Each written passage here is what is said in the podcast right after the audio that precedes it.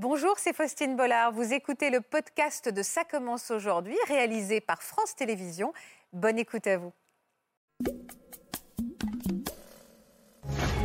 À 30 ans, je me suis réveillée avec cette envie d'être maman, mais une envie plus forte que tout le reste. Je pensais qu'à ça, c'était vraiment une obsession.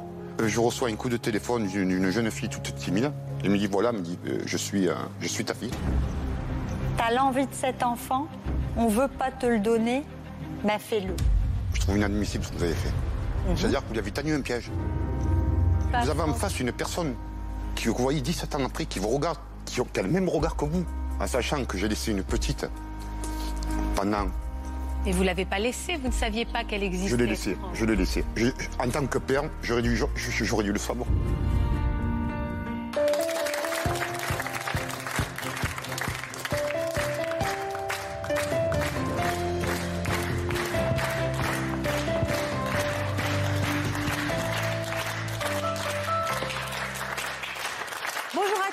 Bonjour et bienvenue. Idéalement, la naissance d'un enfant est le fruit d'une décision qui se prend à deux, mais il est des situations où ce choix partagé est impossible. Il arrive donc que l'homme ne veuille pas être père parce qu'il se trouve trop jeune, parce qu'il a déjà des enfants, ou tout simplement parce qu'il ne se sent pas prêt à assumer sa paternité. Alors face à ce refus, certaines femmes décident de passer en force et de faire un bébé sans prévenir le futur père. Elles vont nous expliquer ce choix qui peut choquer, mais qu'elles assument.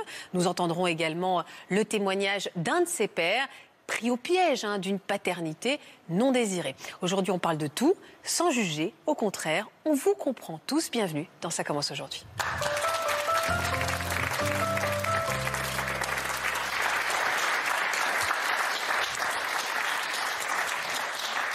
Bonjour Aline. Bonjour. Bonjour Julie. Bonjour. Bonjour Franck. Maître Marie Plard est avec nous aujourd'hui. Bonjour maître. Vous êtes avocate en droit des personnes, vous défendez les, droits des hommes devenus pères malgré eux, et ce sujet d'ailleurs je crois vous tient particulièrement à cœur. N'hésitez pas à intervenir quand vous voulez, maître. Merci, beaucoup. Et à vos côtés, Valérie Grumelin. Bonjour Valérie, vous êtes psychologue et vous allez nous éclairer, nous expliquer ce qui a pu se passer dans la tête et les, et les cœurs de nos invités tout au long de cette émission. On va commencer avec Aline. Aline, vous avez répondu à notre appel à témoins. Oui. Pourquoi c'était important pour vous de parler de ce sujet? C'était important pour moi de montrer que les femmes ne sont pas toujours égoïstes quand elles décident d'avoir un enfant toute seule. Euh, je trouve que l'homme et la femme, euh, enfin l'homme est autant égoïste de refuser à une femme qui veut vraiment un enfant euh, le droit d'être maman. C'est-à-dire que c'est pas forcément non plus au père de décider. Non. C'est ça. On a le droit, je pense, de choisir tous les deux, même si moi j'ai obligé mon conjoint à me suivre dans. C'est intéressant que vous dites, vous dites. Euh, vous dites pas, euh, j'en ai marre qu'on juge euh, les femmes qui ont fait un enfant dans le dos. Vous dites, j'en ai marre qu'on juge les femmes qui ont fait un enfant toutes seules. C'est-à-dire pour vous, vous avez fait un enfant toute seule, ou vous avez fait un enfant dans le dos de votre mari. Un peu les deux. Un peu les deux. Quelque part, un peu les deux. En arrêtant ma contraception, ben forcément, je lui ai fait dans le dos, et je l'ai faite toute seule. Et vous l'assumez ce choix Et je l'assume complètement. Alors vous allez nous expliquer, vous en étiez où déjà de votre vie amoureuse? Alors on était en couple depuis 20 ans. 20 ans, d'accord. 20 ans avec des hauts, des bas. Je veux dire. Euh, oui, comme tous les couples. Comme tous les couples de 20 ans. Et on a eu des enfants très tôt. On s'est mariés très tôt, donc j'ai eu, mes trois enfants entre mes 19 ans et mes 23 ans. Oui.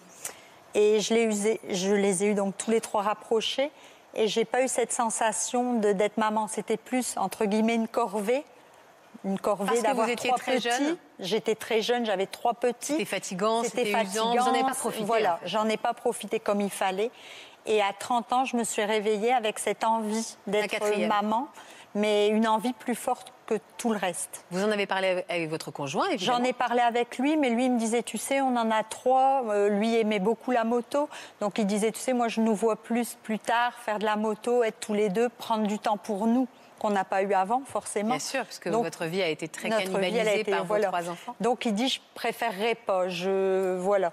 Et il était radical oui, il était radical. Il était assez radical à dire non, on en a trois. Voilà, ça devait me satisfaire, ces trois. Et ça, devait, ça nourrissait des, disputes? Vous disputiez à ce euh, sujet ou pas? J'insistais pas au point d'arriver à la dispute, mais je mettais souvent le sujet, voilà, je mettais souvent le sujet sur le tapis, comme on dit. Et donc lui, c'était toujours non, toujours avec les mêmes, euh, la même chose, c'est la moto. Les... Donc je trouvais ça quand même assez égoïste. Bon, à cette époque, on était quand même dans un couple où l'homme, il décidait beaucoup. Il décidait de beaucoup de choses dans notre vie de couple. Ah, il y a ça aussi. c'est- Voilà, il, y a- il décidait de beaucoup de choses dans notre vie de couple. C'était l'époque qui voulait ça et je, je l'acceptais. Donc euh, voilà. Et là, je me suis dit, j'ai attendu donc 30 ans, j'ai retiré mon stérilet à 36 ans. Et là, je me suis dit, tu décideras plus pour moi. Là, je vais décider pour moi.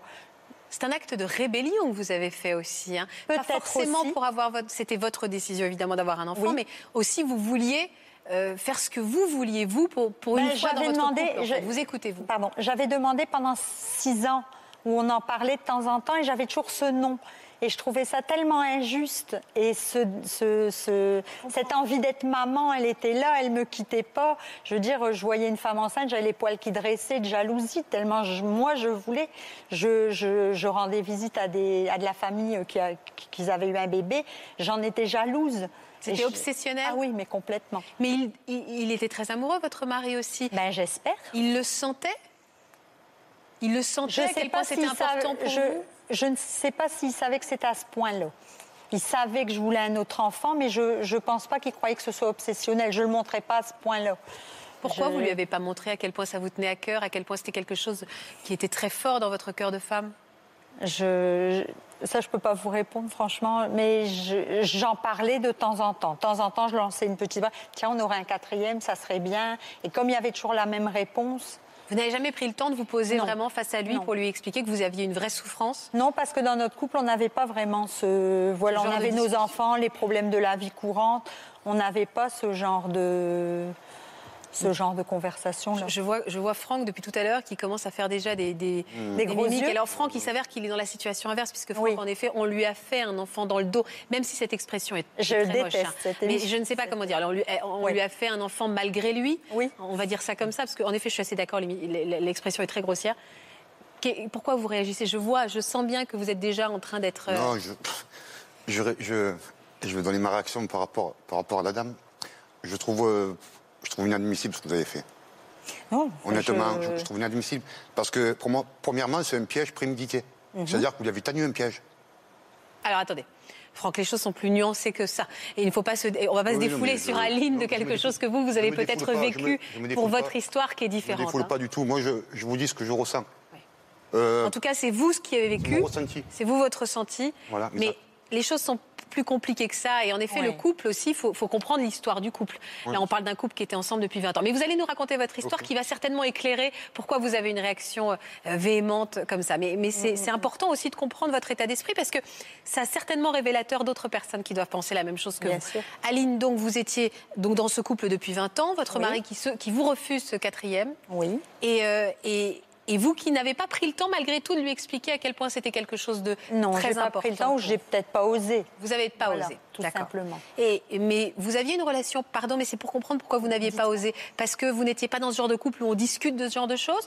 Parce que vous étiez euh, un peu soumise? J'étais très soumise. Ah, Voilà, j'étais très soumise. Je- En général, on faisait ce que lui voulait. Voilà, je je m'en cache pas. Euh, il décidait. Je rarement je me rebellais contre ses idées. D'accord. Voilà, mais c'était mon choix. Je veux dire, euh, voilà, j'avais trois enfants. Je me disais bon, si je m'en vais, je vais me retrouver toute seule avec trois enfants. Hmm. C'était com- c'était compliqué. C'était à compliqué. quel moment vous avez le souvenir d'avoir pris la décision de faire un enfant malgré lui? Ben, je devais avoir 36 ans. C'était juste avant ma grossesse, en fait. Et je me suis dit, voilà, tu as 36 ans aujourd'hui, tu as l'envie de cet enfant, on ne veut pas te le donner, ben fais-le. Fais-le. Il y a eu je un déclic? Ah, mais Une femme enceinte de trop Une copine qui tombe enceinte Non. et- Non, il n'y a pas eu quelque Non, chose. non, non, non. Non, c'était vraiment dans ma tête. J'ai dit, voilà, réfléchi. voilà c'est le moment. Si tu le fais pas maintenant, tu le feras plus. Vous êtes allé chez votre gynécologue alors? Je suis allée chez mon gynéco. J'ai dit, bon, ben voilà, faudrait retirer mon stérilet. Bon, lui, il n'a pas posé de questions. Il ne savait pas que votre mari était contre? Non. Non, mais bon, un gynéco, il pose pas de questions. On veut petit stérilet, il enlève. hein. Euh, il est pas... J'ai enlevé mon stérilet, je suis rentrée, et puis un mois après, j'étais enceinte. Immédiatement, vous êtes Immédiatement. Vous vous souvenez du, du jour où vous avez fait le test? Oui, Alors, euh, j'ai fait le test de grossesse. J'avais ma fille qui était dans la confidence. À cette époque-là, elle avait 16 ans. Elle savait que vous vouliez Elle avoir un savait que je voulais un bébé. Et elle savait que vous le faisiez, euh, vous vouliez tomber je, je enceinte pense malgré pas que j'en avais parlé directement avec elle, mais j'avais dit un jour j'aurai ce bébé.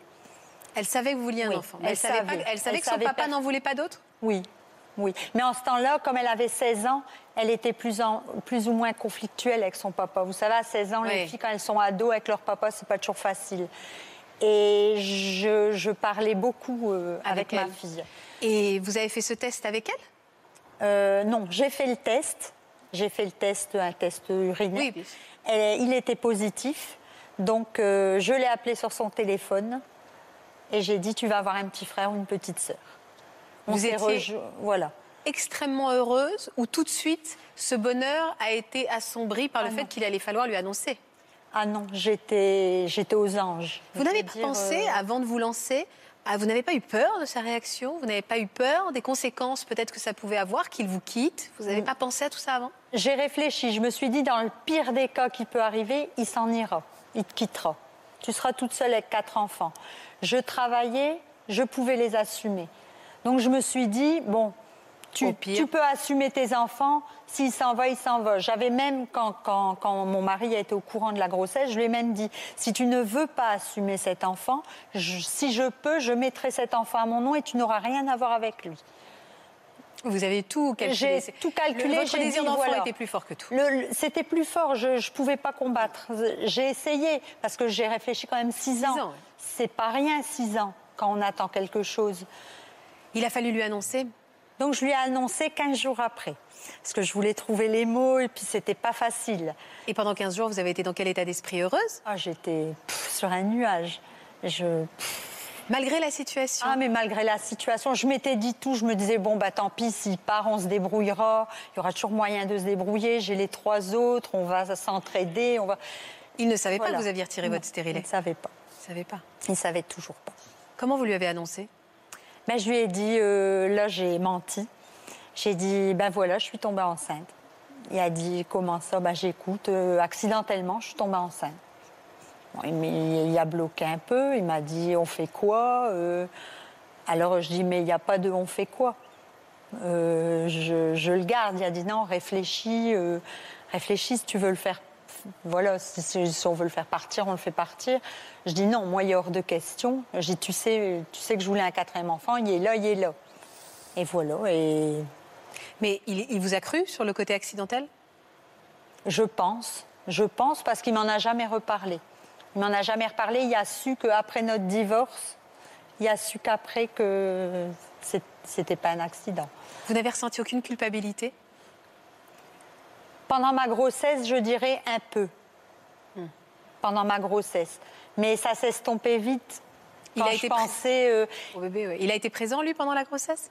Au début, j'ai envie de vous dire non. Parce que lui, pour lui, ben, la vie, elle continuait. J'étais enceinte, il était là en tant que mari. Mais il parlait jamais de l'enfant. Il parlait pas, il, voilà. Ça a passé comme ça, le temps est passé. Au quatrième mois, on est, on est parti en vacances et j'ai eu un souci, euh, j'ai eu un petit souci, j'avais comme des petites contractions, j'avais un peu mal au ventre. Il m'a emmené chez le médecin et on nous a fait une échographie et il a su que c'était un petit garçon. Alors lui, il était beaucoup plus pour les garçons que pour les filles. Donc euh, déjà là, son attitude, elle a changé.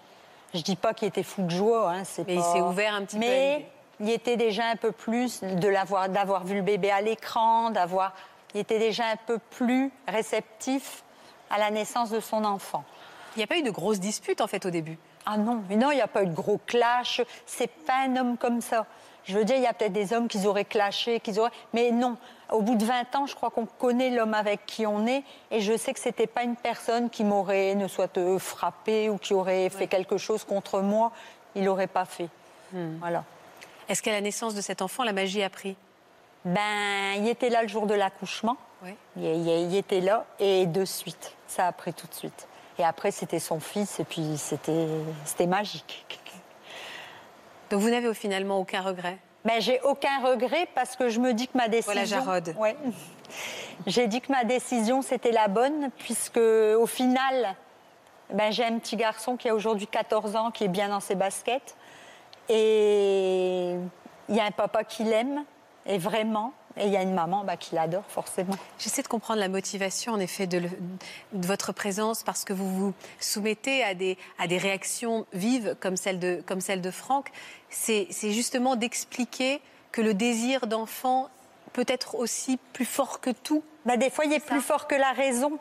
Moi, je, je réfléchissais même plus à comment tu vas faire, comment tu vas lui dire. C'est des choses auxquelles je ne réfléchissais pas.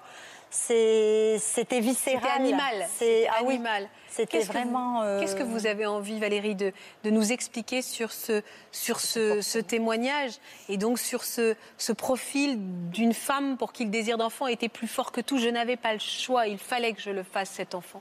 D'abord, je la remercie pour ce très beau témoignage, parce que c'est un témoignage qui est touchant.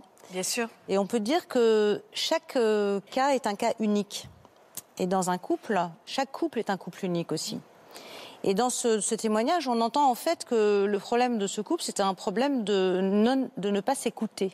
C'est-à-dire qu'il n'y avait pas de communication dans ce couple. Donc c'est-à-dire que si elle avait exprimé à son mari son véritable désir d'avoir un enfant, il l'aurait vraiment entendu. il aurait entendu.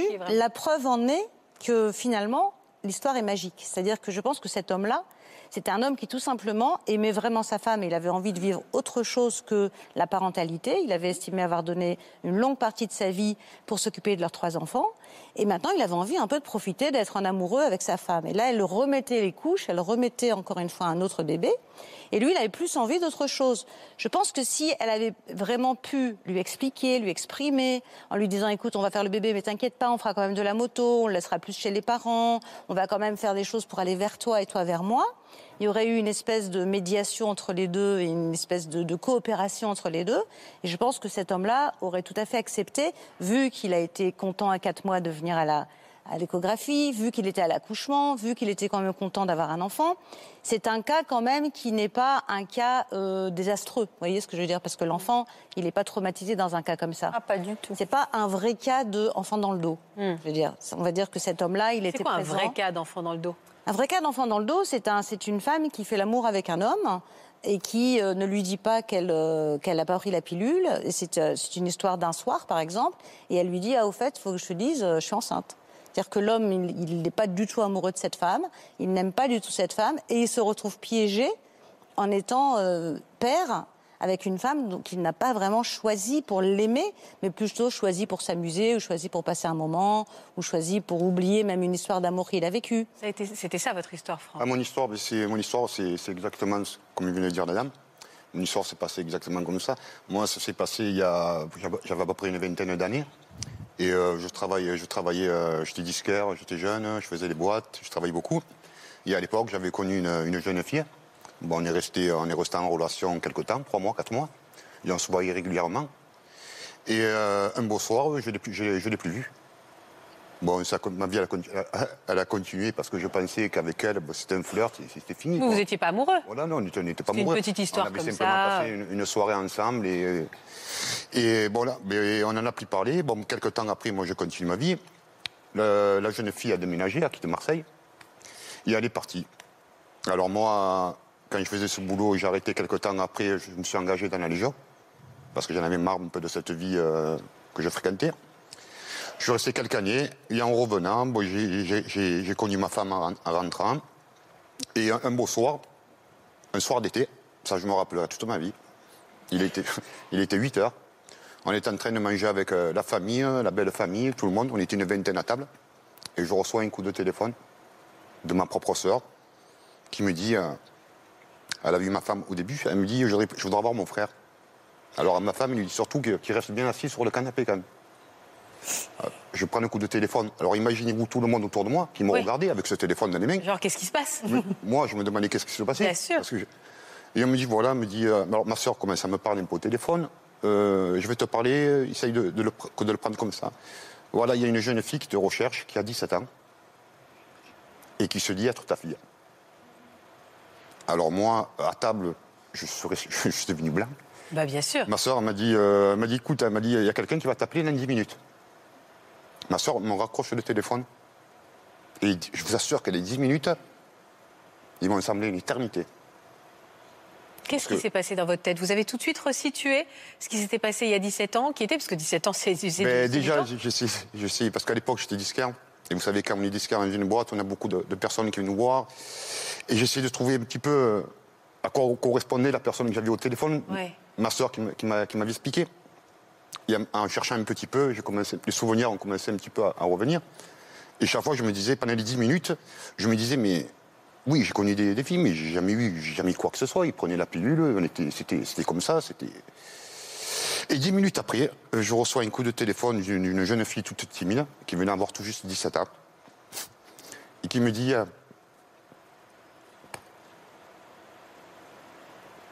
Je recherche mon père. Alors j'ai dit Excusez-moi, vous cherchez votre père Je suis navré, mais je ne suis pas votre père. Elle me dit Écoutez, euh, il y a à peu près une vingtaine d'années, vous avez rencontré ma mère. J'ai dit Votre mère J'ai Excusez-moi, mais c'est qui votre mère? Alors, on commence à me donner le nom. effectivement, je, me souviens, effectivement, oui, j'ai fréquenté cette personne-là. Et cette personne-là, quand même, on est resté quand même pratiquement trois mois. C'est-à-dire pendant trois mois, on avait des relations. Je savais qu'elle prenait la pilule. Et au bout de trois mois, on s'est quitté, on s'est quitté, on s'est plus, plus revu, quoi. Et quelqu'un après, ben, alors je reviens au coup du téléphone. Dix minutes après, la jeune fille m'appelle, commence à m'expliquer. Il me dit voilà, me dit euh, je suis, euh, je suis ta fille. J'ai essayé de te rechercher depuis des années des années. On m'a fait croire même que tu étais mort dans un accident de voiture. Et alors je suis resté choqué au téléphone, je n'osais même plus parler. Parce qu'en plus, il y avait ma femme devant moi, qui n'était pas au courant. Il y avait ma belle famille. Il y avait pour Alors vous savez, vous avez l'impression que vous avez l'impression que le monde vous tombe sur la tête. Vous leur avez dit quoi? Mais vous dites rien. Oui, vous êtes, vous êtes enfermé dans un mutisme. Ah là, c'est, vous êtes dans un petit carré tout blanc et vous avez l'impression qu'il n'y a pas de porte. Je, crois aux forces de l'intuition, moi. Vous avez eu l'intuition à un moment au téléphone que cette jeune fille, euh, au tout début, vous êtes dit à un moment, oui, je le sens, c'est ma fille Ouais, je l'ai senti. Ouais, non, quand on a parlé, on a commencé à parler, on a commencé à parler un, petit peu quand je me suis éloigné de la salle à manger d'où il y avait euh, toute, ma, toute, la grande famille. Je suis allé dans la chambre et j'ai commencé un peu à discuter avec elle. Et c'est là qu'elle a commencé un peu à m'en dire un peu plus. Et c'est là que j'ai su, moi, que la personne, la personne qui me parlait, sa mère, je l'avais connue quand j'étais jeune. Et pardon de vous poser la question, mais est-ce que vous êtes sûr qu'elle vous a fait un enfant dans le dos? Est-ce que ça n'est pas un simple accident? Non, non, non, je peux, non. Euh, la personne savait que on en avait parlé, on en avait parlé un petit peu quand même. On en avait discuté entre nous vaguement, on en avait discuté. Et, elle moi, un enfant. Et euh, moi j'ai dit, euh, de toute façon j'avais dit, j'avais dit, si plus tard ça continue que, j'ai un enfant, ça serait le plus, le plus beau jour de ma vie, quoi. J'attendais que ça, moi. Et elle m'a dit, elle m'a dit euh, bon, c'était un peu disputé par rapport à tout ça. Elle m'a dit, ben, c'est fini. Euh, moi, je pensais qu'elle prenait la pilule, qu'il n'y avait, plus rien. On s'est quitté du jour au lendemain. Et 17 ans après, on reçoit un coup de téléphone à la maison en me disant, voilà, je suis, je suis ta fille. Et euh, j'aimerais bien te rencontrer. Alors tout ça, il a fallu que je, le, que je le prenne un peu sur moi. Le problème, c'est qu'une fois que vous raccrochez le téléphone, vous avez cette histoire qui, qui, qui vous arrive comme ça. Mais vous avez, vous avez la famille derrière qui va venir après. Alors vous vous dites, mais comment je vais réagir par rapport à la famille pour pas décevoir la famille? Déjà expliquer à ma femme. Je peux vous dire que ma femme est sur le plateau pendant une semaine. Je vous assure que j'ai dormi sur le canapé. Parce que ma femme avait des doutes sur moi. Elle était au courant de rien. Ma fille qui a actuellement 20 ans, à l'époque, elle, elle avait 9 ans, était au courant de rien. Mais quand on a commencé à raconter ça un peu à la belle famille, j'avais tous les yeux braqués sur moi. Quoi. Et à ma femme, et au moment, c'était presque s'en aller, presque se séparer par rapport, à, par rapport à cette histoire. Par rapport à cette histoire. À quel moment euh, vous avez dû être tiraillé entre le, le, cataclysme et puis le bonheur aussi, j'imagine euh, le, le, cataclysme, oui. Le bonheur, un peu après. Mais le cataclysme, oui, parce qu'il y a pas mal de trucs qui vous reviennent. Euh, déjà, moi j'adore les enfants. J'ai eu ma fille, elle a, elle, a, elle, a, 20 ans vendredi prochain, et je me suis toujours occupé d'elle. C'est-à-dire que je, passe plus de temps avec ma fille qu'avec ma femme. Parce qu'on est trop, on est trop rapprochés. J'ai pas mis de lui faire subir ce qu'on a fait subir à d'autres. Je vais être son papa, mais son papa. Voilà. Et que actuellement, c'est vachement dur, même si j'ai des coups de téléphone de, de, de ma grande fille. C'est pas une relation de père et de, de, de père et de fille. Donc vous êtes dans la culpabilité de ne pas lui avoir apporté pendant toutes ces années ce qu'un père aurait pu lui apporter, c'est Ah ça ben, oui, ben, euh, j'ai l'impression que, que je l'ai privé, de- je l'ai privé de quelque chose. Vous savez, je vais vous dire simplement, il y a eu les fêtes de Noël il n'y a pas longtemps. Et vous savez que pour une famille, c'est vachement sac- sacré, quoi. Eh ben, depuis à peu près une quinzaine d'années, je ne les fête plus. Je reste seul à la maison. Ma femme et ma fille chez ses beaux-parents. Pourquoi? Parce que je reste seul et je peux pas. Je peux Pourquoi? Pas. Parce que je me dis en définitive que j'ai rendu heureuse ma fille. Ophélie? Ophélie. Mais je me sens coupable quand même de Par pas rapport avoir. à votre première fille, Voilà. mais vous ne le connaissiez Mais pas voilà, son on existence. se, on se sent coupable quand même. Comment vous pouvez vous sentir coupable de quelque chose que vous ne saviez Mais pas vous avez en face une personne que vous voyez 17 ans après, qui vous regarde, qui, qui a le même regard que vous. Vous le voyez que son regard, c'est le vôtre. Comment, comment vous pouvez dire on peut, on peut- on peut pas. non, on est obligé, on est obligé de. Je sais pas, c'est, c'est, c'est dur, c'est vachement dur. On est obligé de. C'est très touchant la réaction de Franck. c'est- En fait, ce que veut dire Franck, c'est qu'il n'est pas coupable, mais il est responsable. C'est-à-dire qu'il y a une grande différence entre la culpabilité et la responsabilité. C'est qu'on est coupable de faire quelque chose exprès. Donc là, il n'a pas fait exprès, mais il est responsable parce que c'est un homme bon, c'est un homme bienveillant, et c'est un homme qui est un bon papa et qui se fait de la- et Essaye. qui, qui a de la peine et qui est touché d'avoir, sans l'avoir voulu, rendu sa fille pas aussi heureuse qu'il aurait pu la rendre s'il avait su qu'il avait une fille. Donc en fait, non seulement il a été sidéré par le coup de fil, ça c'est cet état de sidération où il ne peut absolument pas réagir et c'est plus fort que lui. Et après, c'est une réflexion et avec toutes les émotions qui remontent à la surface en se disant mais comment j'aurais pu faire pour faire mieux que ça? Donc en réalité, c'est pas du tout le même témoignage entre entre Franck et, euh, et, et Aline. Pas, pas la même histoire. Quelle relation vous aviez avec vos parents, Franck? Ben, c'est pour vous dire qu'en sachant que je sors d'un orpheline, d'un orphelinat, je suis rentré, j'avais l'âge de ma fille, 9 ans. Et je suis sorti à 18, 18 ans, 19 ans. quoi. Alors le problème, c'est que, après cette histoire, tout le passé m'est ressorti. Tous les gosses que j'ai vus, que, que- j'ai pensé à tous les, tous les gens que j'ai rencontrés dans un orphelinat depuis des années, des enfants qui étaient abandonnés par leurs parents, des enfants qui s'étaient déposés devant, devant une porte de l'orphelinat, des, des enfants que je connaissais, parce que c'était devenu des collègues à moi. On se racontait nos histoires entre nous. Et savoir ce qui m'arrive après, en sachant que j'ai laissé une petite pendant. Et vous l'avez pas laissé, vous ne saviez pas qu'elle existait. Je l'ai laissé, Franck. je l'ai laissé. Je- en tant que père, j'aurais dû, je- je- j'aurais dû le savoir, je sais pas. Je- pour moi, pour moi, j'ai C'est pas un fait. abandon aussi. Mais non, c'est, vous- vous étiez pas au. En tant qu'homme, c'est, c'est, voilà, c'est la responsabilité. Moi, j'étais responsable jusqu'à présent de ma fille qui a 20 ans vendredi prochain. J'ai fait ce que j'ai pu pour elle. Je sais qu'actuellement, honnêtement, j'en suis fier. Parce qu'elle a toujours été comme ça, elle a toujours été droite, elle a toujours respecté les gens, respecté les hommes dans le futur parce qu'elle les respectera. Parce qu'elle a le même caractère que moi. Et par contre, euh, ma femme, elle a été. euh, pff, ma femme, euh, il faut, il faut- faudrait lui remettre la, la Légion d'honneur.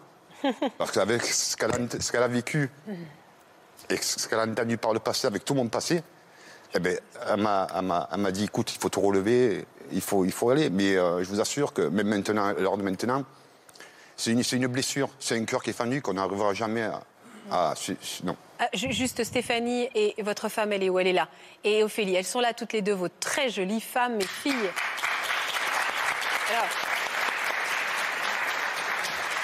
comme, comme il veut vous décerner la Légion d'honneur, déjà je voulais qu'on vous mette en lumière, parce qu'en effet, vous avez fait preuve d'une d'une ouverture d'esprit et d'un amour débordant, même s'il a quand même dormi pendant une semaine sur le canapé, et on peut vous comprendre. Euh, J'aimerais que vous m'expliquiez avec vos mots l'homme que j'ai en face de moi. Il est euh, tellement euh, sensible, euh, tellement complexe aussi dans sa façon de, de vivre aussi mal le fait d'avoir abandonné un enfant Ouais, qu'elle n'a pas, qu'il n'a pas abandonné puisqu'il ne connaissait pas son existence. Pouvez-vous m'expliquer un petit peu ce qu'il a ressenti, vous, avec votre regard de femme et d'épouse? J'ai senti euh, très sensible, très pensif. Il- en fait, il était tout le temps en train de penser, tout le temps en train de... Il n'était plus comme avant? Non. Ça non. remuait beaucoup de choses Ah chez lui? oui, euh, ça, ça a tout changé en fait. Vous en parlez Souvent? Non. Ah, c'est encore un tabou? Mm. C'est une des premières fois que vous l'entendez évoquer vraiment ce qu'il a ressenti? Non, non, c'est pas la première fois, mais euh, En tant que femme, je... pour moi, je me suis sentie trahie, en fait. Pourtant, vous n'étiez pas dans sa vie à cette époque-là. Euh, je- Pourquoi vous vous êtes sentie trahie, Stéphanie Ben, pour moi, je pensais qu'il le savait et que. euh, Ah, qui vous l'avez pas dit et qu'il me l'a pas dit. C'est le reproche qu'on m'a fait pendant, pendant mais vis-à-vis de toute ma, de, de toute, euh, de toute ma belle famille. C'est le reproche qu'on me fait même à- encore. hein. Vous vous êtes rencontré avec votre fille? Oui, on s'est rencontrés, on s'est rencontrés, mais euh, il y a quelque chose. Vous savez, euh, on s'est rencontrés, ça fait pas mal d'années, on s'est jamais dit je t'aime encore. Ça fait combien de temps maintenant que vous êtes, euh, vous vous êtes retrouvés tous les deux Ben, à l'époque, ma fille avait 9 ans, elle a 20 ans maintenant. Ça doit faire à peu près une dizaine d'années, 11 ans. Et vous êtes toujours pas dit je t'aime? Non, Pourquoi vous lui dites pas? Parce que euh, euh, on, est en- on, a- on s'est retrouvés plusieurs fois en face l'un de l'autre et, et on est bloqué, on n'y arrive, on n'arrive pas. Même elle, elle n'arrive pas à me le dire. Vous l'aimez? Mais oui, je l'aime, c'est ma fille, c'est mon sang. Comme j'ai- comme j'aime mon autre fille, je les aime les deux pareils. Ophélie, vous, vous êtes euh, la deuxième fille donc de Franck. Comment vous avez euh, euh, accepté, vous, la nouvelle quand vous avez su que vous avez une grande sœur dont vous- même votre père ignorait l'existence? Ben, en fait, euh, moi, j'ai très bien réagi. En fait, moi, je voulais une sœur depuis vraiment toute petite. Ah bah ça Je tombait disais bien. tout le temps à maman, euh, je veux une sœur, je veux une petite sœur, je veux une petite sœur. Et un jour, mon père, il me dit, on était à table, je me rappellerai toute ma vie. Et il me dit, euh, ben écoute, en fait, Ophélie, euh, tu rêvais d'avoir une sœur. Ben, il se trouve que tu as une sœur qui est âgée de 17 ans. Déjà. Une grande. Voilà. Donc, ça fait vraiment bizarre hein, quand, quand on le dit. euh. Vous êtes rencontrée avec elle? Oui, je me suis, ben, je l'ai rencontrée en fait en même temps qu'avec mon papa. J'étais avec mon papa et on est parti la rencontrer, mais vraiment c'était, pour moi c'était une inconnue, il faut dire ce qui est. bah, Bien sûr, ça fait quel effet? Ça fait bizarre, ça fait très bizarre, surtout qu'à l'époque, enfin, j'étais blonde, etc. Donc euh, on se ressemblait vachement en plus. on nous a déjà dit qu'on était jumelles aussi. Ah oui. Donc euh, vraiment quand on la voit, en plus elle a la même tête que mon père, ça fait bizarre. Votre père qui ressemble un peu à Romain Duris, je trouve. Vous trouvez pas qu'il y a un air de Romain Duris un petit peu hein? Ah, je connais pas. Ah, C'est un compliment. Hein. Ah bah oui, pardon, c'est une question de génération. L'arnaqueur Romain Duris. Je vous traite pas d'arnaqueur. Arnaqueur. Oui. Franck, est-ce que vous avez eu l'occasion de prendre euh, contact avec sa maman? Oui. Dans quel état d'esprit vous êtes par rapport à elle aujourd'hui? On ne va pas se parler. Ah, vous êtes, en- vous êtes très en colère? Non, on n'est pas en colère, on s'est jamais dit. euh, parce que moi, je suis quelqu'un de très, de, très, de très sympa, malgré tout, parce que j'aurais pu lui en vouloir. Je... Mais non, je, non, elle a fait ce qu'elle a fait, elle a fait. Hein. Je vais pas être derrière pour lui dire c'est pas bien. Euh, mais euh, elle a jamais eu le courage, elle a jamais eu le courage de me regarder dans les yeux. Jamais. Même à l'heure actuelle, euh, on s'est jamais rencontrés. On s'est rencontrés peut-être une fois cinq minutes en l'espace de dix ans. Et vous lui avez jamais demandé pourquoi elle vous avait fait cet enfant dans le Non, je ne veux pas lui demander, non.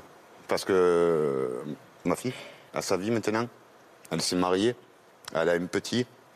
Et je voudrais que. Vous êtes grand-père? Je suis grand-père, oui. Ah, et je voudrais que, je voudrais, je voudrais, je voudrais que, je voudrais plus en parler vis-à-vis de son mari, euh, vis-à-vis de, ses, de son enfant, vis-à-vis de, je voudrais que, je voudrais essayer d'éviter d'en parler, quoi, voilà, pour pas, pour mettre tout ça un petit peu dans le. Vous avez parlé de gâchis quand on a préparé cette émission. Vous nous avez dit que c'est un horrible gâchis. Mais oui, c'est un horrible gâchis parce que ce gâchis-là, je l'aurai jusqu'à la fin de mes jours. Pour quel gâchis? Ces 17 années où vous ne l'avez pas connu? Les 17 années qui, qui sont toujours au-dessus de ma tête. Je vois que je lève la tête, je les vois.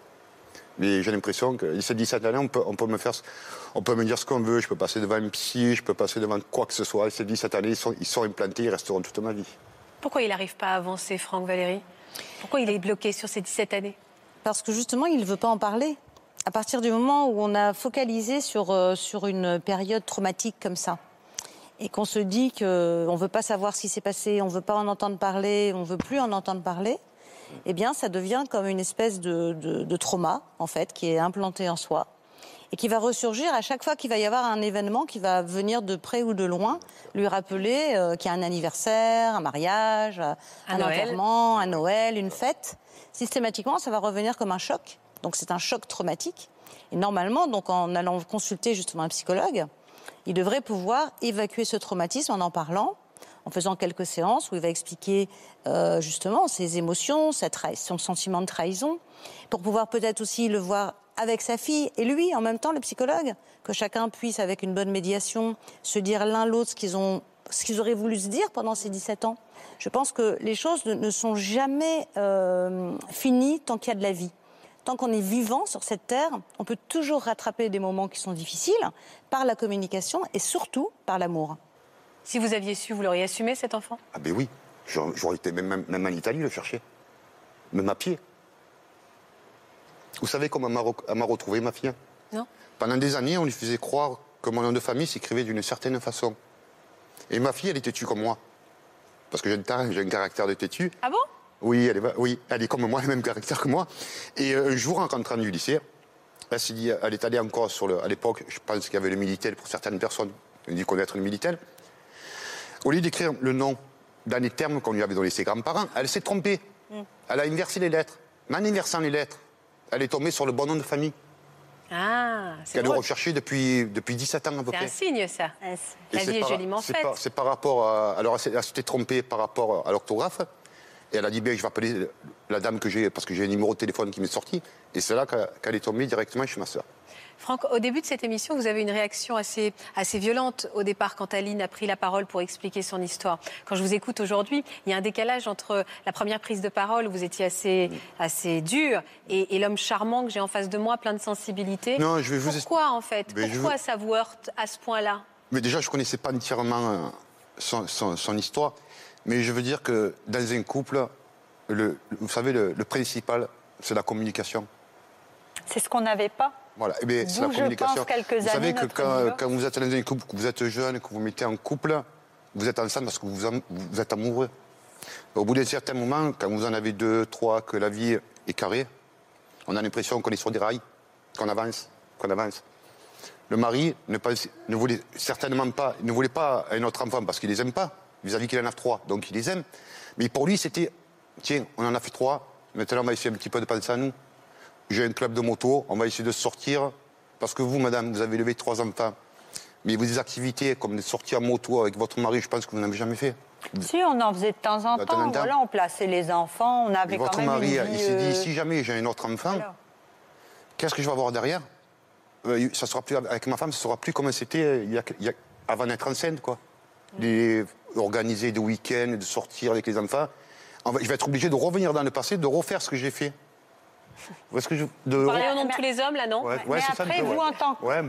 vous, en tant qu'homme, vous ne pouvez pas comprendre ce qu'elle ressent une femme. Chez moi, cette envie d'enfant, elle était viscérale. C'était... Je ne pensais qu'à ça. J'ai toujours été plus mère que femme. Euh, je l'assume complètement. mais le, problème n'est pas du tout là en réalité.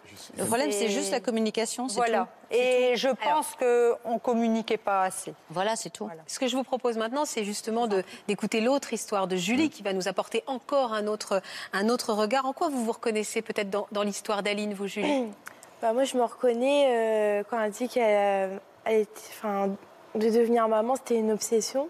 Parce que moi, c'était pareil. Vous êtes une toute jeune maman, vous, vous avez 20 ans. Et à quel âge vous avez eu envie d'avoir un enfant? J'ai toujours voulu un enfant jeune depuis mes 13 ans, on va dire. 13 ans?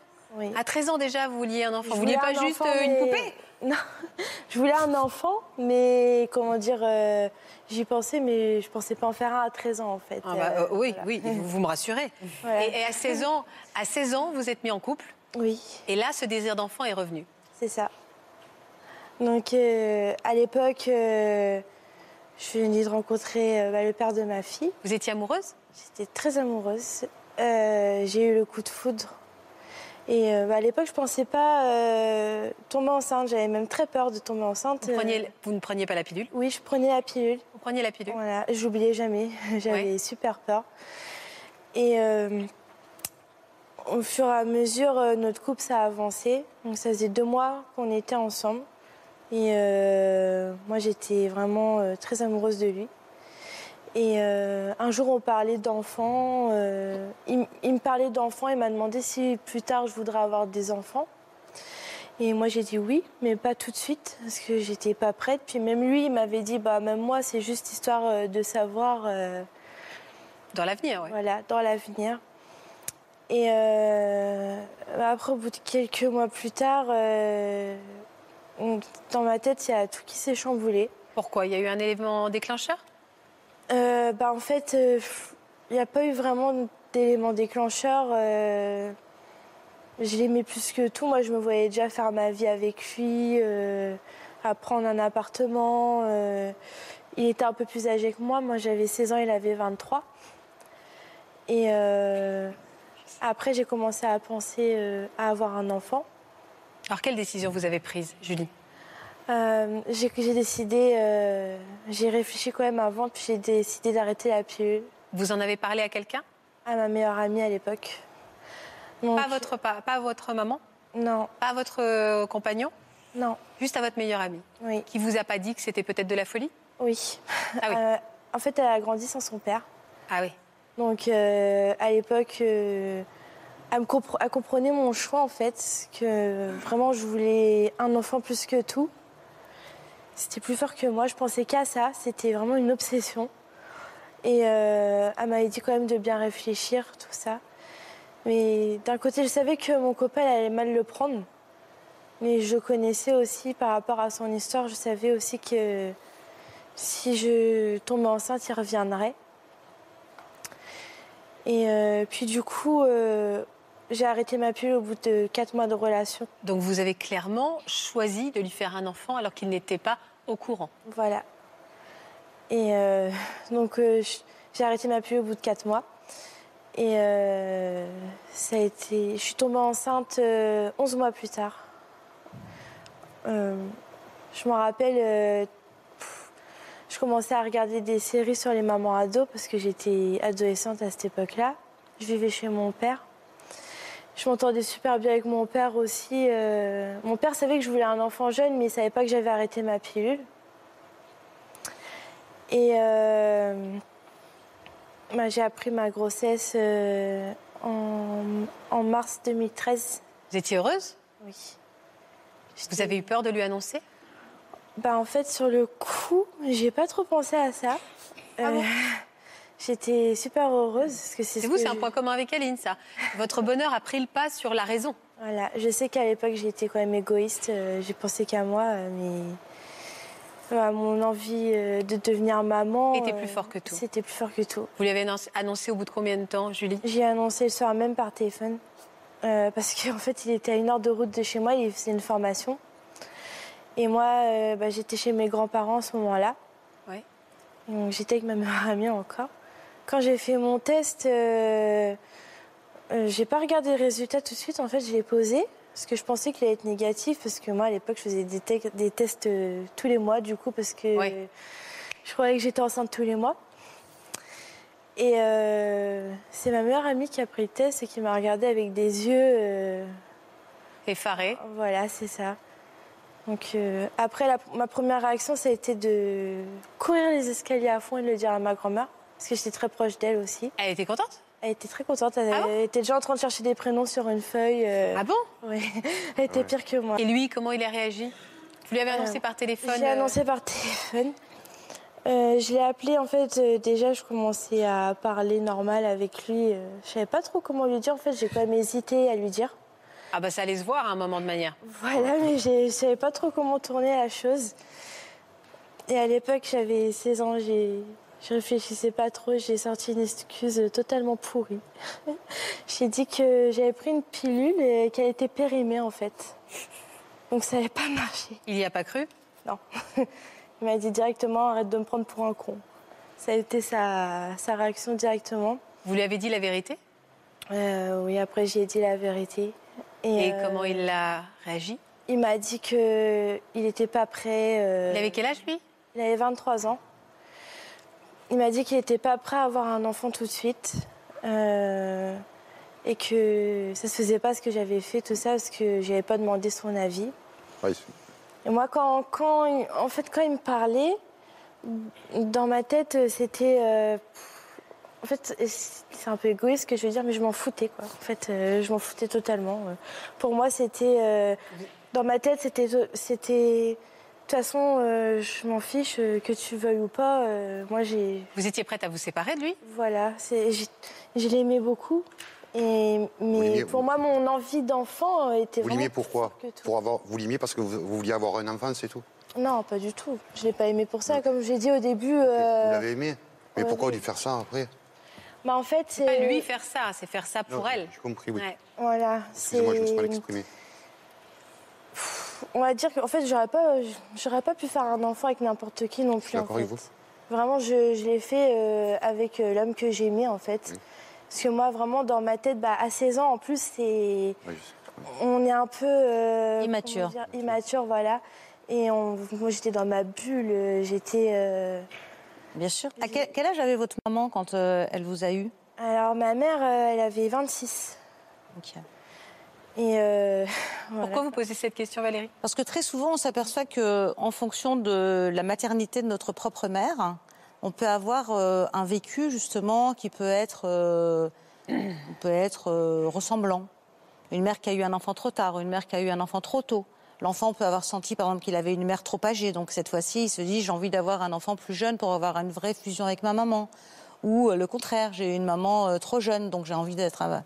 Donc là, 16 ans, c'est vrai que c'est immature. Avoir, avoir un, avoir, décider ça à 16 ans, c'est immature. Et normalement, une jeune fille de 16 ans, la première personne à qui elle va en parler, c'est sa maman. Donc là, je vois que vous n'en avez pas parlé à votre maman. En fait, c'était compliqué parce que quand je suis tombée enceinte, ma mère venait d'accoucher. Ah, voilà, ça c'est intéressant. Donc on s'est suivis dans nos grossesses, euh, ma mère et moi. Voilà. Ça vous a plu ça? Euh, Moi, oui. Ma mère, non. Moi. Voilà, c'est ça. En fait, euh, moi, on va dire que ma mère a eu mon petit frère et ma petite soeur très tard. Et moi, je les ai eus euh, très jeunes, du coup. Il est resté? Euh, Non. Sur le coup, euh, il m'a dit, il m'a dit, je te rappelle. Il m'a jamais rappelé. Et j'ai passé mes cinq premiers mois de grossesse seule, mais sans. J'étais pas malheureuse, j'étais heureuse. Je préparais l'arrivée de, me... de, ma fille. Et. Vous étiez un peu inconsciente? Oui, mais je savais ce que je voulais. Donc déjà à 16 ans, C'était me cet suis... enfant. Voilà, et je me suis fait émanciper aussi. J'ai pris mon appartement pour assumer ma fille parce que je voulais pas que que ça ait mes parents qui assument pour moi parce que je savais très bien ce que je faisais. Et euh... donc tous les tous les mois, je préparais. chaque mois, je préparais, j'achetais des choses pour mon appart, pour ma fille. Et euh, au bout de cinq mois et demi de grossesse, euh, il m'a appelé parce qu'en fait, tous les, tous, tous les mois, j'ai envoyé quand même les échographies. Et j'ai envoyé des messages aussi. Pour les tenir au courant Oui, et j'ai envoyé beaucoup de messages. Et euh, c'est quand j'ai envoyé la dernière écho, je me suis dit dans ma tête, de toute façon, c'est la dernière écho que j'envoie parce qu'il ne me répond pas. Donc euh, j'ai dit, euh, c'est une fille. Et puis il m'a appelé une semaine après pour me dire que lui avait grandi sans son père, donc il voulait pas que sa fille, euh, euh, comment dire, que sa fille grandisse sans, son, grandisse sans son père. Il m'a dit par contre nous deux c'est terminé parce que t'as, j'ai perdu confiance en toi du coup. Mais euh, ça vous allait ça? fille. Oui. Qu'il qu assume sa fille et qu'il soit pas avec vous? Oui, ça m'allait. Enfin, au fond de moi, j'espérais toujours euh, qu'on se remette ensemble quand même. Mais euh, moi, le principal, c'était que, bah, au final, il, il, vienne assumer sa fille. De toute façon, je savais qu'il reviendrait. Vous vous êtes remis ensemble depuis? On s'est remis ensemble quand ma fille, elle avait 5 mois. Euh, ça a duré un an, avec beaucoup de coupures. Et après, on s'est séparés définitivement. Aujourd'hui, il a toujours des relations avec sa fille? Oui. Oui, c'est sa vie. Franchement, sa fille, c'est, il est très fusionnel avec, euh, avec elle et franchement, il s'en occupe super bien. Et vous, vous, pourquoi vous aviez envie de témoigner aujourd'hui, Julie? Bah, Moi, je voulais, comment dire, euh, je sais pas comment dire. Je voulais faire un peu changer les mentalités aussi, faire, essayer d'expliquer euh, aux gens euh, qu'est-ce que on peut ressentir dans ces moments-là, en fait, cette envie d'enfant, en fait, qui peut être plus forte que tout. Donc je voulais juste expliquer ça quand même. Qu'est-ce que ça vous inspire ce témoignage, Marie? Eh bien moi je suis de l'autre côté. Je suis à un, un, poste d'observation où j'entends la version de, de l'homme et peut-être qu'Aline et, et, et, Julie seraient intéressées de, de savoir ce que j'entends moi. Oui, alors qu'est-ce que vous entendez vous? D'abord j'entends beaucoup de souffrance, Bien beaucoup sûr. de douleur. Euh, j'entends des bouleversements euh, qui ont fait réagir Franck euh, tout à l'heure avec un, peu de véhémence. J'entends de la colère, j'entends du désespoir, j'entends des hommes qui se regardent quelle que soit la, position qu'ils vont adopter vis-à-vis de l'enfant, assumer, fuir, tenter d'échapper. J'entends qu'ils se regardent immanquablement comme, un comme des salauds ou comme des coupables. Euh, ou des irresponsables. Est-ce qu'un homme peut attaquer une femme pour ça? Alors, oui, peu à peu, parce que cette colère-là, il faut, il faut y mettre des mots et il faut également faire passer cette colère dans les prétoires. Peu à peu, effectivement, certains hommes euh, ont obtenu des dommages et intérêts. Alors pas pour la naissance d'un enfant, on sait depuis très longtemps, l'arrêt Perruche, etc., que la naissance d'un enfant n'est pas en soi un préjudice. Mais par contre, le contexte dissimulateur, mensonger, manipulateur de la conception d'un enfant peut donner lieu à réparation d'un dommage. Alors la réparation, elle va se faire en, quelques centaines, milliers d'euros au mieux. Hein. Je crois que le, dommage le plus important qui a été donné, c'est cours d'appel de Pau, 3 euh, 000 euros, ce qui paraît totalement dérisoire. Euh, ces euros-là ne répareront jamais euh, cette souffrance. Et, et un homme peut reconnaître un enfant toute sa vie c'est-à-dire à 80 ans, Franck pourra un jour reconnaître sa fille? Exactement, il n'y a pas de délai. La seule condition que, que pose la loi, c'est que la filiation paternelle ne soit pas établie. Une filiation vide peut laisser place à n'importe quelle reconnaissance, y compris d'ailleurs une reconnaissance qui serait mensongère. Et on voit parfois euh, des hommes qui sont amenés à reconnaître euh, des enfants qui ne sont pas les leurs, euh, qui parfois c'est un acte d'amour vis-à-vis de la femme avec laquelle ils vivent, un acte d'amour vis-à-vis de l'enfant qui est dépourvu de père. Ils ne sont pas les pères, pères biologiques, mais ils se sont comportés comme euh, tels et ils vont jusqu'au bout de la démarche en faisant cette reconnaissance symbolique à l'état civil. Donc on peut reconnaître de manière mensongère, tant que personne ne conteste la reconnaissance, ni l'enfant, ni euh, l'homme ou un autre homme qui se déclarerait père, cette reconnaissance mensongère, elle, est, elle va subsister. Mmh, mmh, mmh. Pourquoi vous avez choisi, vous, de vous spécialiser dans ce sujet-là? Alors, euh, en tant que jeune avocate, j'ai commencé par beaucoup défendre les femmes. C'était une, j'ai 40 ans de bar. C'était une époque où, il en matière de droits des femmes, il y avait beaucoup, beaucoup de choses à faire, même s'il en reste encore beaucoup aujourd'hui et que je reste engagée auprès des femmes.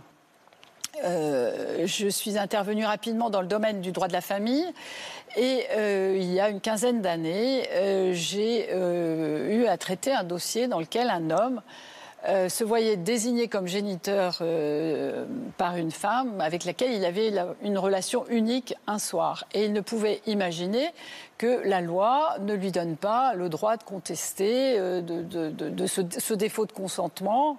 Et hélas, il ignorait une seule chose fondamentale, c'est que les actions recherche de paternité, c'est comme ça qu'on les appelle, appartiennent non pas à la mère, non pas au père, mais appartiennent à l'enfant qui vient chercher ses origines, qui vient chercher son père. Et parfois, on fait une confusion dans ces procédures-là qui vont pendant 18 ans, c'est-à-dire toute la minorité de l'enfant, opposer l'enfant représenté par sa mère à cet homme qu'on vient chercher et on peut euh, agir pendant 28 ans.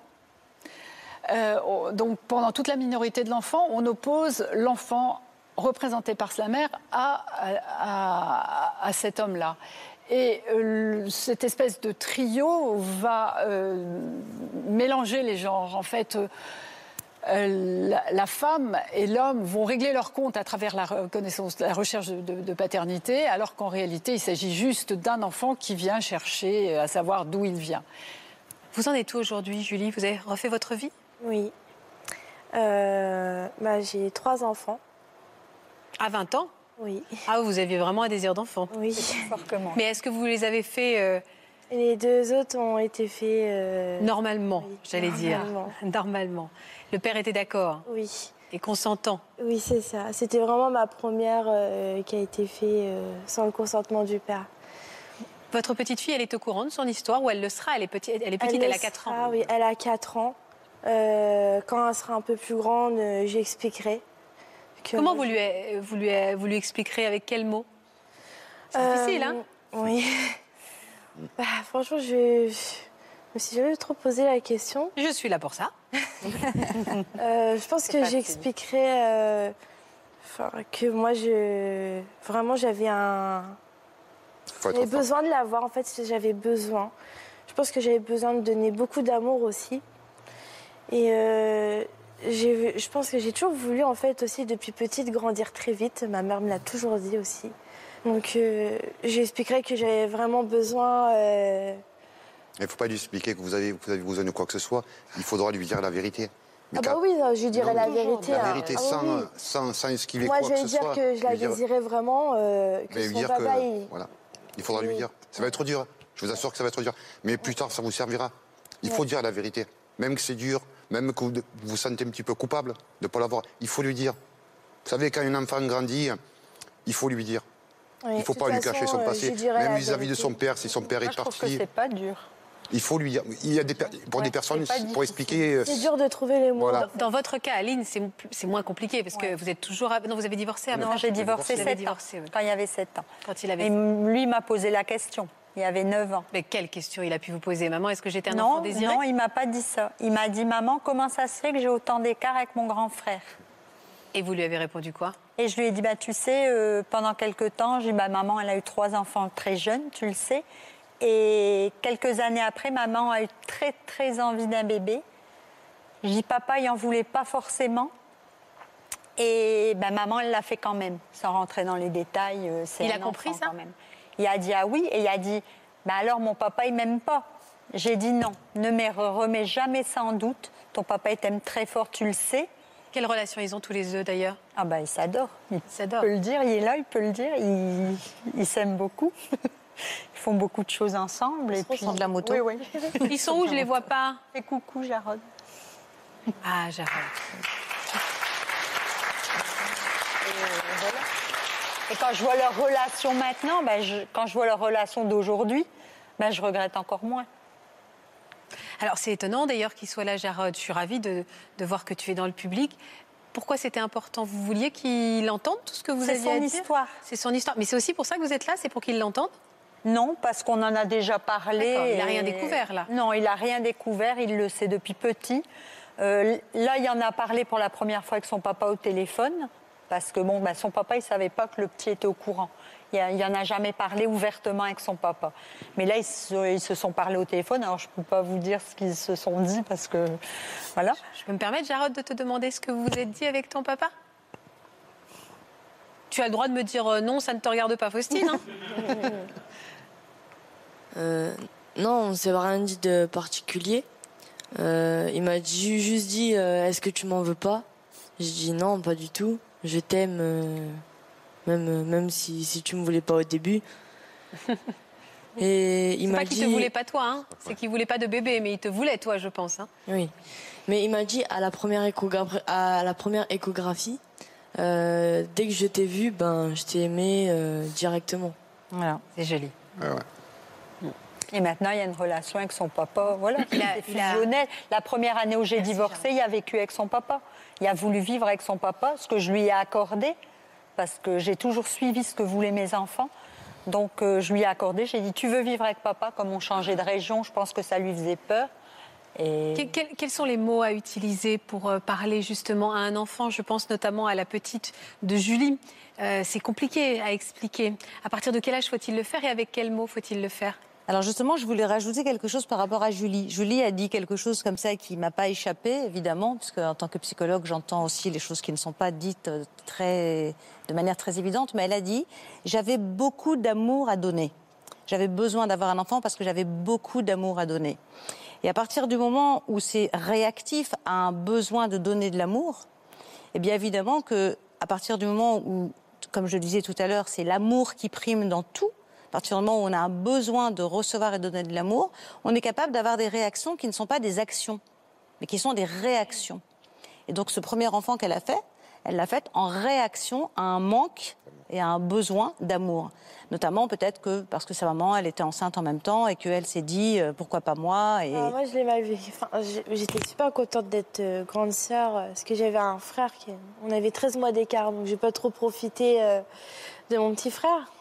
Mais euh, j'étais un peu jalouse de ma mère quand, elle est tombée enceinte euh, Merci, de mon petit frère. En plus, moi j'étais jeune, j'arrivais pas, puis elle était un peu plus âgée que moi euh, et elle est tombée enceinte directement.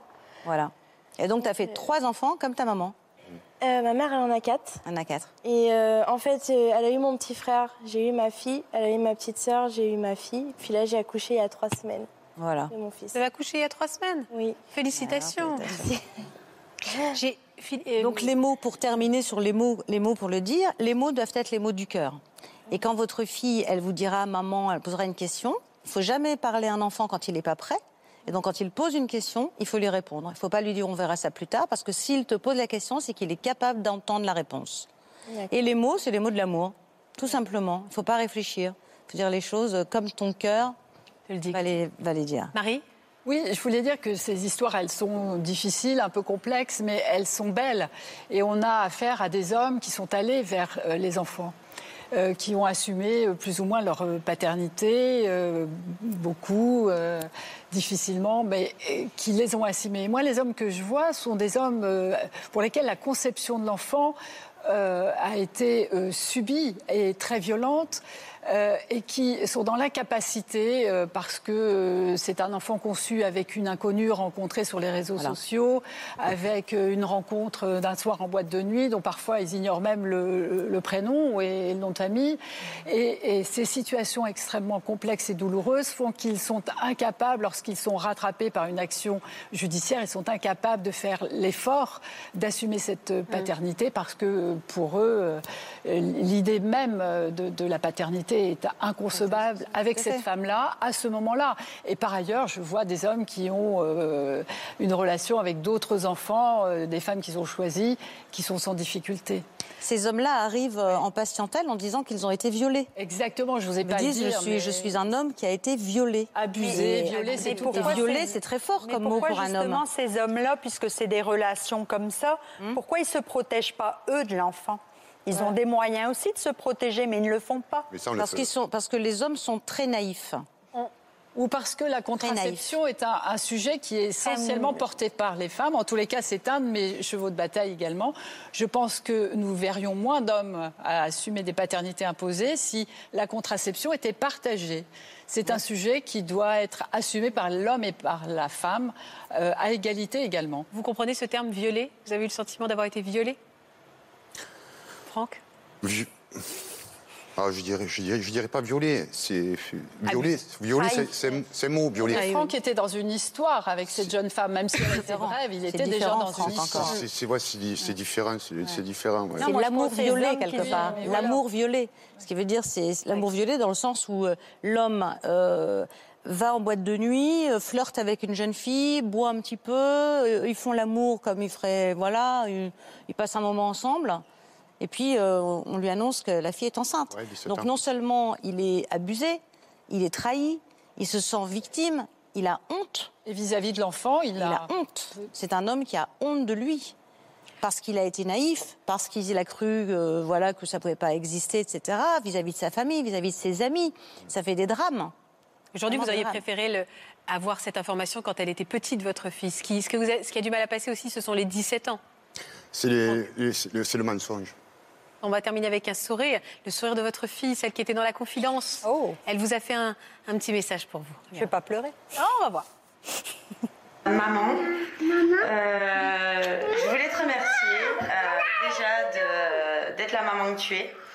Et ensuite, euh, ben, de m'avoir fait confiance, de m'avoir laissé être ta confidente et peut-être un peu ton pilier pour cette grossesse que tu as tant désirée. Euh, peu importe ce que les gens disent, euh, ne les écoute pas. Pour moi, euh, tu as fait le bon choix. Tu voulais cet enfant, tu l'as eu et t'as rien à regretter parce qu'il est merveilleux. Donc un petit message des enfants. Et nous, on a une super tonton et une super mamie. On vous aime. Bisous. Bisous. Oh, je savais que vous alliez pleurer en fait. C'était sûr. C'était sûr. Merci à tous. Merci à tous pour votre franchise, votre sensibilité. Qu'est-ce qu'on peut vous souhaiter pour vous apaiser, Franck? Non, il n'y a, rien à me souhaiter. Il y a simplement à dire que, la vie continue. Et euh, je voulais vous dire tout à l'heure, juste un peu avant l'émission, vous aviez peur de moi. Mmh. Eh bien, devant tout le monde, symboliquement, je vais vous donner ça et je vais vous faire un gros bisou en disant que les hommes sont bons. Sert cette émission et ça fait plaisir. Merci Franck, merci à tous. On va continuer à se faire des bisous et on va retrouver Daphné Burki. Moi aussi, je vous embrasse. Merci à tous. Merci Franck, merci. Vous êtes un mec formidable. Alors, vous voyez, hein Oh, pardon. Merci Aline. Merci beaucoup.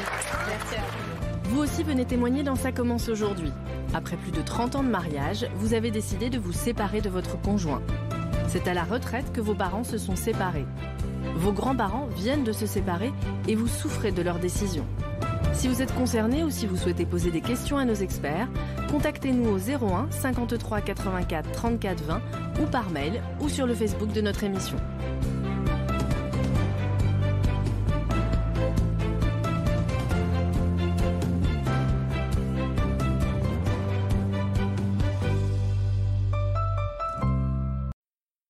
Voilà, j'espère que ce podcast de Ça commence aujourd'hui vous a plu. Si c'est le cas, n'hésitez pas à vous abonner. Vous pouvez également retrouver l'intégralité de nos émissions sur France.tv.